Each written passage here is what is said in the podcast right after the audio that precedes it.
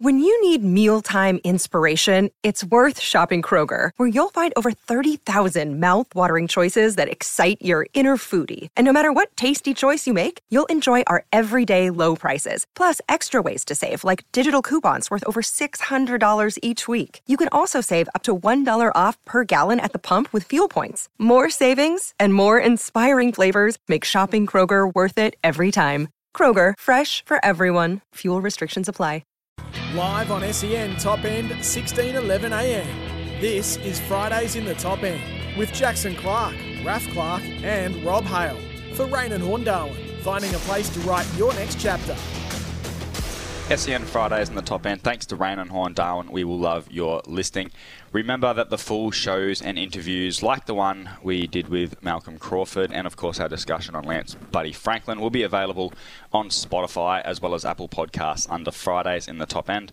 Um, of course, remember to text us 0426 307 269. That's 0426 307 269. We did get a text, Robbie and Raf. We and it's a great text. It's a local one. Mark from Moil said, "Who will be in the NTFL Grand Final this season?" Robbie, we've spoken a little about the NTFL already. We will we will answer that question, but I'm going to start with you, Raf. Who, in your opinion, will be in the NTFL Grand Final this season? Uh, well, obviously, you, you always put last year's winner um, would be your, your outright favourite at the moment. Um, you know, if they get that same squad back, and and Ryan Ayres is what he's put together over the last couple of years, um, you know, they're definitely going to attract a, a, a, good list again. Um, so they're probably my front runners. Um, but other than that, it, I think it's an open part um, to me at the moment because I haven't really had a look at the St Mary's team and who they've recruited and, and whatnot. So Mm. yeah, I, I'm. I think it's this um, Waratahs that's clearly standout for me at the moment. Yeah, I'm trying to find a reason to not go with Southern Districts versus Waratah, but I find it a little bit difficult at this stage. I think Waratah have things sorted, and I think they will go and rebound pretty strongly. I don't think there'll be that premiership hangover. Perhaps at stages they might look a bit shaky, but I think Ryan Ayres um, is a professional coach and he'll get them going.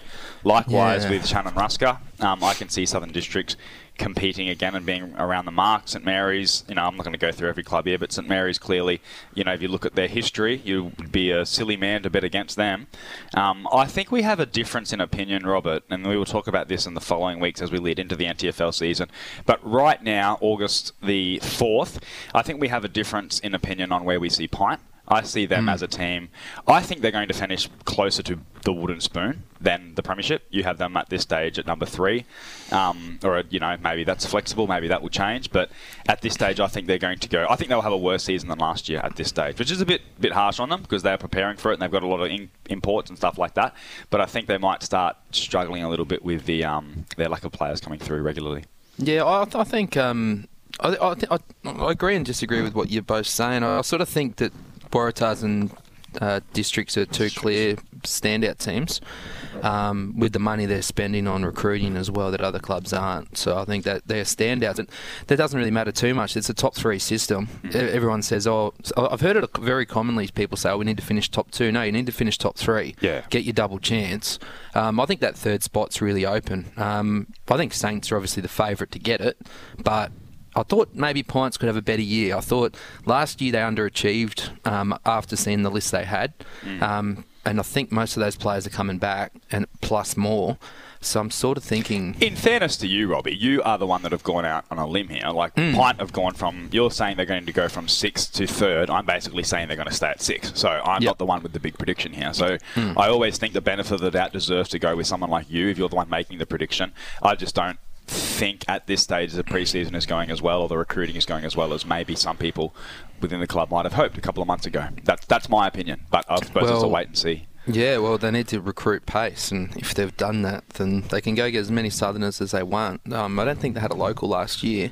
It's interesting, Yeah, hey? Yeah, Paddy, Paddy Doyle, sort of. who's been here ten years. Yeah. Um, but you know, and I don't think they're getting local pace, so they're getting Nah. interstate pace, which is sometimes it can be. People think they're quick down south until they come up here. Yeah, no, exactly right. Um, so, in a look, Mark um, from Moil, I am going with Waratah and Southern Districts again. So is Raf um, and Robbie, I suppose. If you had a Yeah. gun to the head, you'd have to probably say pretty similar, wouldn't you, at this stage? Yeah, definitely. If Saints Yeah. recruit well, like Saints have some, you know, those top end players still. Dill Lance the best player in the comp. It's always good when you got the best player in the comp in your team. Yeah. Um, but yeah, I was yeah I was impressed with Dill Lance um, second half of the year as well. When he got tagged more often than Yeah. and he went forward and was very forward, didn't he? dangerous. So Yeah. and, and Yeah. the teams couldn't go with him up forward. So it's, yeah, I'll be seeing him today out at Moline. So Oh, yeah. see what is going on on the recruitment front. Pass, Thanks- thanks, pass Mark, on our that. regards, please, Rob. I'll yeah. try my best to. Thanks for the um, text, Mark. Um, so, uh, another bit of local news. Malcolm Rosas has signed a two-year contract extension with the Gold Coast Suns. Good to see Mally get a little bit of stability with his football, given, um, you know, Stewie Dew's departure and a couple of other things. Doesn't matter what they say. I'm sure Malcolm would have felt a little bit of uncertainty uh, with Stewie Dew's departure because as a new coach, it brings that uncertainty. But he's now got two more years at the Suns. Sort of been not in and out this year. He's been in this team more than out. Was dropped a couple of weeks ago, but responded very well. I think he had 28 disposals and a couple of goals, playing in a midfield role back at the VFL level. So, a player who I believe has the talent to play in the AFL, playing as a small forward at the Gold Coast Suns wouldn't be the easiest role. Um, but really good to see him rewarded with an extra two seasons. Yeah. Um, he got kicked a really good cr- goal against Brisbane. and It was really impressive. But um, obviously, yeah, that's great. But I wanted to touch on something we haven't actually got here, and we've got the time to touch on it. But I liked on the weekend the return to the key forward playing on the best defender. And I think it's been something that's just been happen where teams have put their lockdown defender on a gun forward and then had a Harris Andrews type that's just floated. And I thought it was a great coaching move for Ben King to go to Harris Andrews um, and kick five or six on him as well. Um, and we've seen there's something similar with Curnow, you know, and Darcy Moore, and making Darcy Moore defend. And Curnow getting, he did get a couple of free kicks, but at the end of the day, he still kicked seven, and that's what the stat sheet says. Yeah. So I think that was a really good to see that return, and it, I guess it just shows how good Sam Taylor is as well. Um, who everyone's not really everyone's sleeping on, but he's starting to get some really good credit. And bloke that's missed six games could make the All Australian side.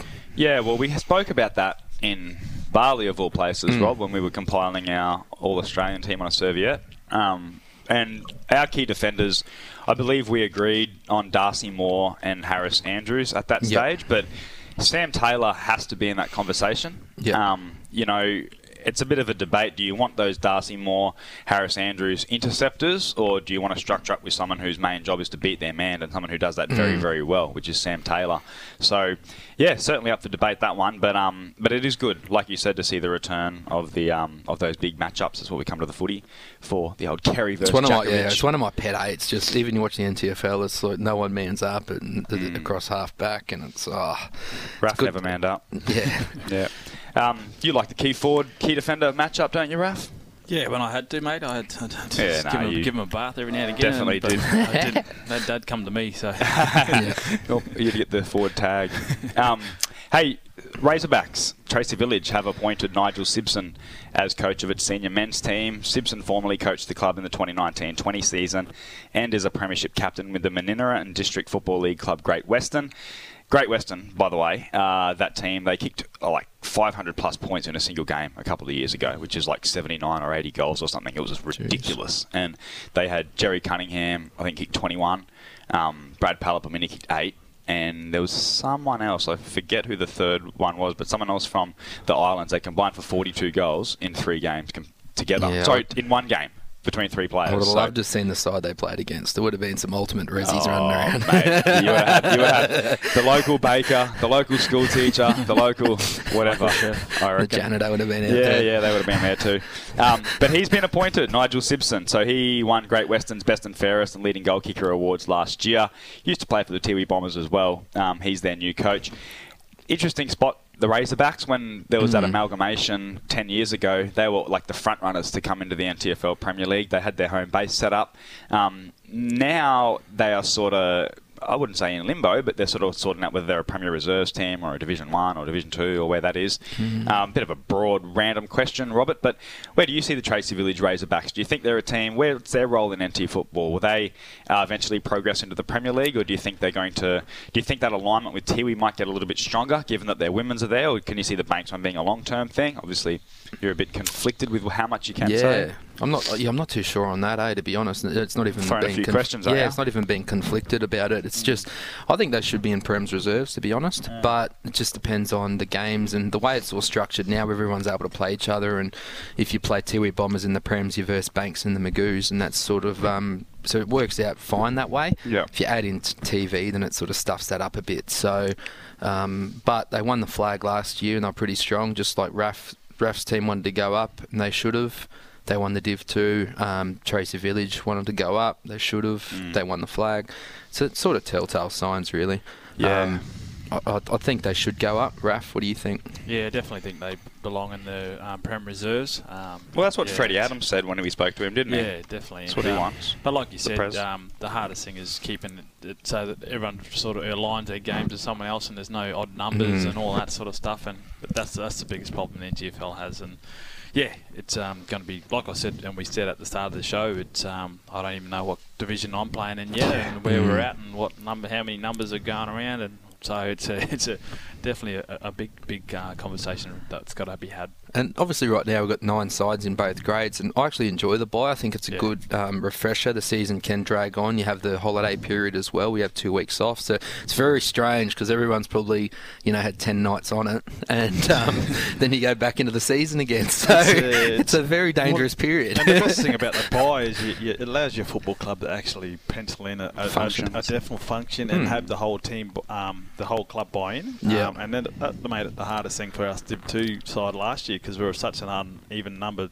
Um, every function that our club put on, we had to play that day or the next day, Yeah. so we couldn't join in and actually. Um, you know, celebrate the club um, Yeah, functions with it, with our own team. So and footy and footy clubs need that. They need Definitely. you know functions and people putting helps fifty to two hundred yeah, over the money over bar, and keeps it keeps the club going. yeah, definitely. What's the ideal setup for those three divisions? Because I think it's sustainable, surely, to have a Premier League, a Premier League reserves, and then like the rest, whether you call that a Division One or a Division Two or C grade or Division Three, something like that. But basically, you have your Premier League, your Premier reserves, and then all the other teams. So the Sharks, um, which would be a you know anyone's third grade, so it's Spartans, um, districts, Uni Rats, if they're still aligned with Palmerston, they can all be back in that division. Um, and then you have Jabiru Bombers, Tracy Village, some of these standalone clubs. So it might stretch out to an 11 or 12 team comp, but I think you can do that sustainably. Are there any clubs currently fielding four teams that would say they couldn't do that, like a districts or something? I think most of these teams have three, and if so, they should just whittle it down to three teams. That's still 70, 75 I think players. everyone's got three. eh? Three, I think. Yeah. Then a three-tiered comp surely is the answer. Yeah. And you look at last year, like then you had a couple of teams that couldn't make the three teams, as you know, Wanderers and Buffaloes, and that's where the Div Two ended up with four four teams in it. So yeah, you mm. definitely And- three teams is. the And I know, max. yeah, and I know Wanderers are going again with another Yeah, they're going to third side, so it's, hopefully it's they've got alarm yeah. bells. Buffalo's ambitiously put their hand up too for that third team a lot of Yeah. years, and then you you go to training and they can't even field a Premier League team for the first four or five weeks of pre-season training. Yeah, Like, and that's not an issue. That's not even like an anti-Buffaloes thing or anything. That's every club. It's it's three. It's very hard to support three teams for an NTFL club, let alone trying to put in four. So I just think you have the I'd, three. I'd rather much have ten blokes miss out on Prem's reserves, and you just, you, as a Prem's reserves coach, just have to juggle your bottom ten, swap, Yeah. keep swapping them around and refreshing, and, And then there'll be- having three teams. There'll be opportunity too. If, if you've got players missing out, say in, in Banks reserves, and then it's like the old days. You go to Tracy Village then, or go Yeah, to Uni Rats and try and yeah, and try and Mm. get go to a different club. Then it's unfortunate because you lose players who might be good volunteers or good club people, but that's just the nature of football, the nature of the game. You can't Keeps accommodate everybody. playing, yeah. yeah, no, interesting. Very, very good. I think we might go to a quick break so we can talk a little bit more about the AFL. Uh, there's Yep. still plenty going on in local football, I think. Not local football, but territory players. Jace Burgoyne's been in really good form down in the SANFL. Brandon Parfitt's fresh off 40 possessions and a goal. Um, has been named emergency this week for Geelong. So we can talk about their futures.